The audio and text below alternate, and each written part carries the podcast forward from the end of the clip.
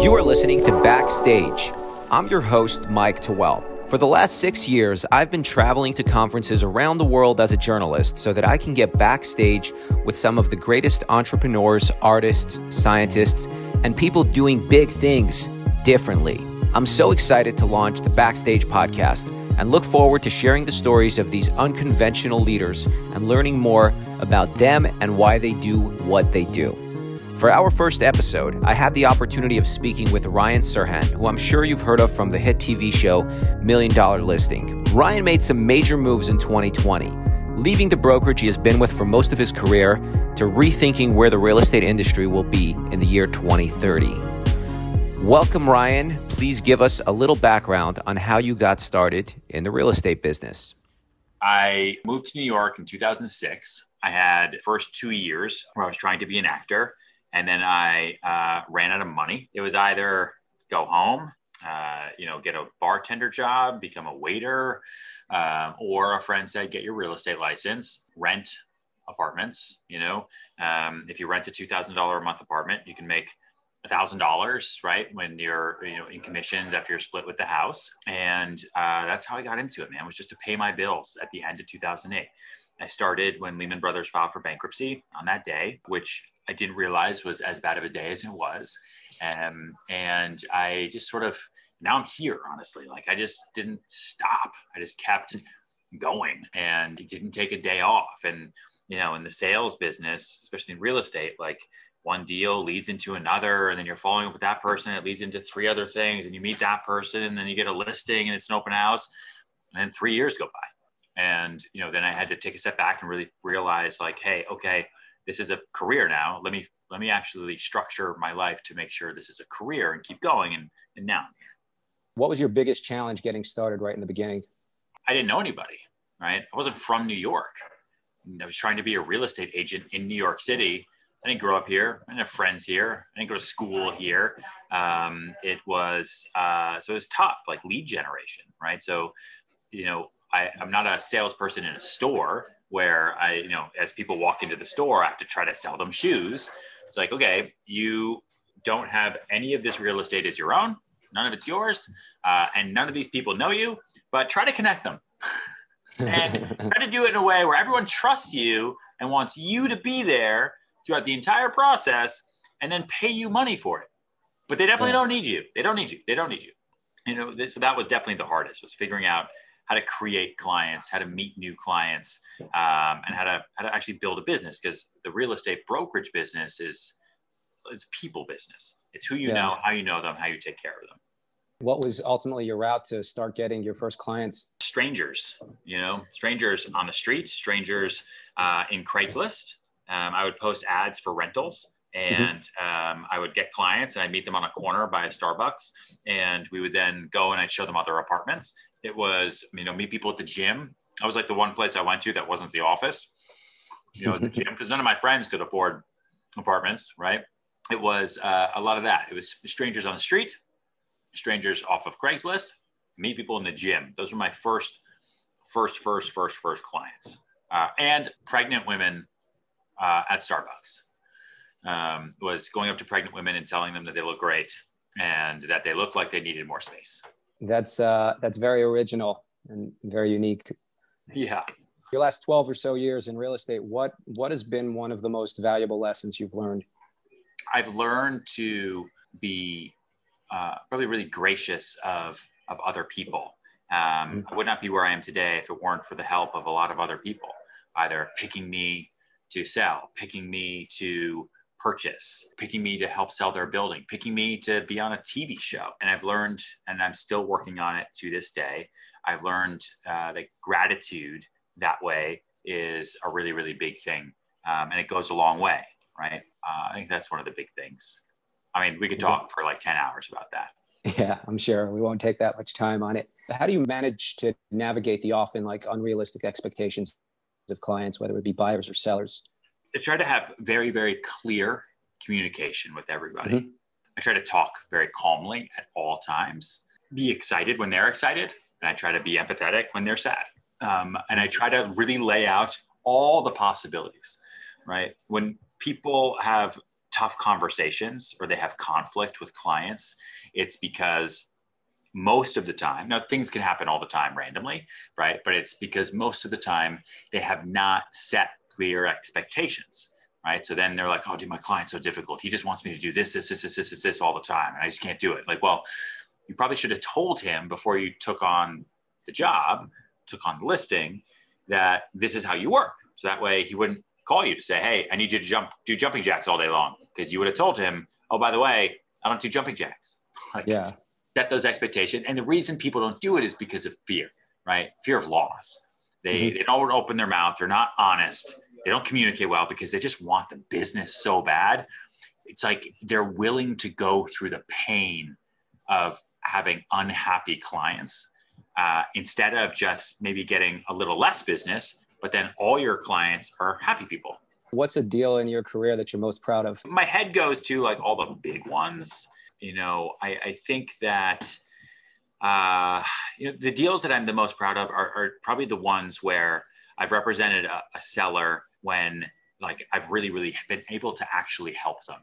You know, mm-hmm. a long time ago, uh, there was a listing in 1965 Broadway. Um, and I was the third broker on it. And the woman really, really needed to sell. Um, uh, it was expensive. Again, this is Manhattan.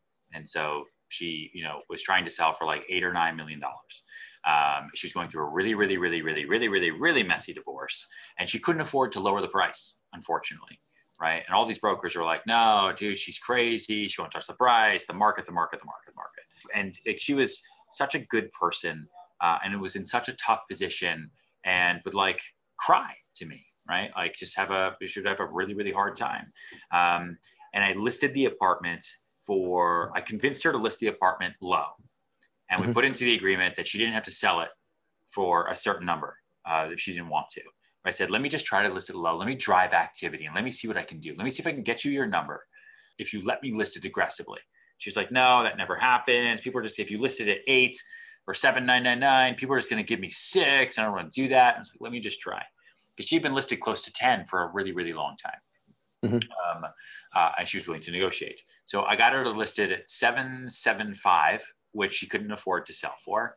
Uh, and we sold it for 10 and a quarter. Wow. Uh, we got two people who came in quickly who were looking around seven or eight.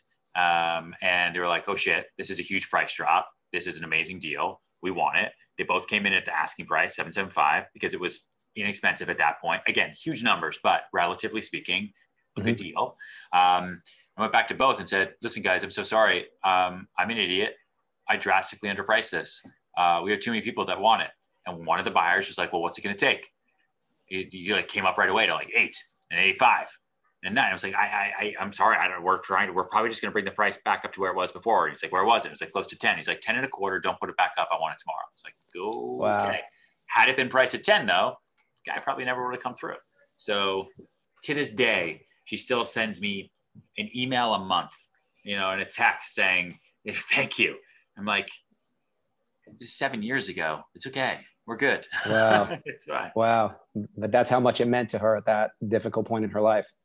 Yeah, it was a financial struggle at the time, that's for sure. Tell me a little bit about what you have going on now. You know, I, I read up a little bit on on the new brokerage you launched and checked out your website. It's definitely something innovative, something creative, very much with the times and very different than most conventional real estate brokerages? A couple years ago, I hit a tipping point.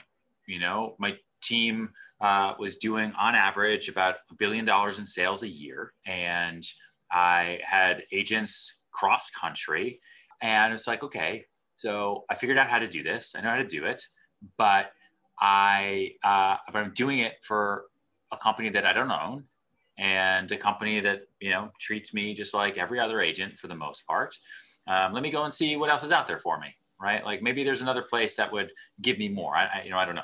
So i reached out to um, a couple different companies and i interviewed with them and they didn't understand the future. They were all about helping me now. Um, i was like i don't need help today. I want to make sure that i'm coming to a place that is going to help me sell real estate in 2030 how do i how do i do that? How do i get there? Um, and no one had a good answer for me they all said the same thing. We're committed to the resources. We're funded. Blah blah blah. Like okay, but but the world is changing so much every day. Like we're 2030 is going to be here in a heartbeat. You gotta you gotta understand what the future's like, and no one can get it. Um, and so I made the decision. If you know what, no one else is doing this the way I want to do it. No one else understands how to use exposure for the benefit of clients. No one understands how to advertise through social for the benefit of real estate. No one understands how to sell through media. Um, uh, and I have a big following, so I'm going to do it on my own. And so we spent quarantine um, putting it all together and, and launched in September. And we are a real estate brokerage um, really set up for what I'll call the marketplace of tomorrow. Uh, we're powered by media and we're grown through training. And our membership base, our agent base, sells with us all day long. And there's now just over 6,000 of them uh, that we built in the last year, uh, year 14 months, I guess, mm-hmm. um, in 108 countries. And, uh, and we're able to lead our business model by being agent first. And we really invest in the training of our agents to make sure that they are the best that they possibly want to be. So the agents on your team are currently already global? Uh, the agents in our in our course platform. So okay, do an online sales course called Sell mm-hmm. Like Serhant Course. You go to ryanserhant.com slash course, and there's uh, a membership community there that's awesome. And so they're all there um, and they're all over the world. My company here in New York, where we're licensed as, as brokers, I don't have a team. I have, I have agents who work here as part of the mm-hmm. brokerage. Mm-hmm. And so they're all based here in New York. And tell me a little bit about like the media first approach that you're taking and Serhant Studios. A couple years ago, I was um, at the summit at sea and saw Gary Vee speak there, and he was saying, whatever business you're in today, you're in media dot furniture, media dot real estate, media dot fashion. You got to recognize that you're a media company first. And you know, the real estate industry, as you were saying before, is very much like it's a dinosaur industry. A lot of people are still thinking the old way. I think the pandemic's really forced a lot of companies to start realizing, like, okay, we have to use media. So tell me a little bit about the media first approach that you're taking. Uh, I, I, agree with that a thousand percent. I kind of made that determination with my team three years ago. So we set up a, a studio, basically a production mm-hmm. studio um, within the brokerage to the benefit of the agents and of mm-hmm. our clients. And we create content all day long and we create consistent content that is true to who we are and the stories that we're trying to tell with the properties. Um, and we have a large platform that we can promote all of that content on. Uh, and I do believe that we are, uh, in part, a real estate media company. Like we're not real estate developers. I'm not car- I'm not a carpenter. I don't build any of the things that we sell. You know, I connect buyers to sellers, sellers to buyers, buyers to developers, so on and so forth.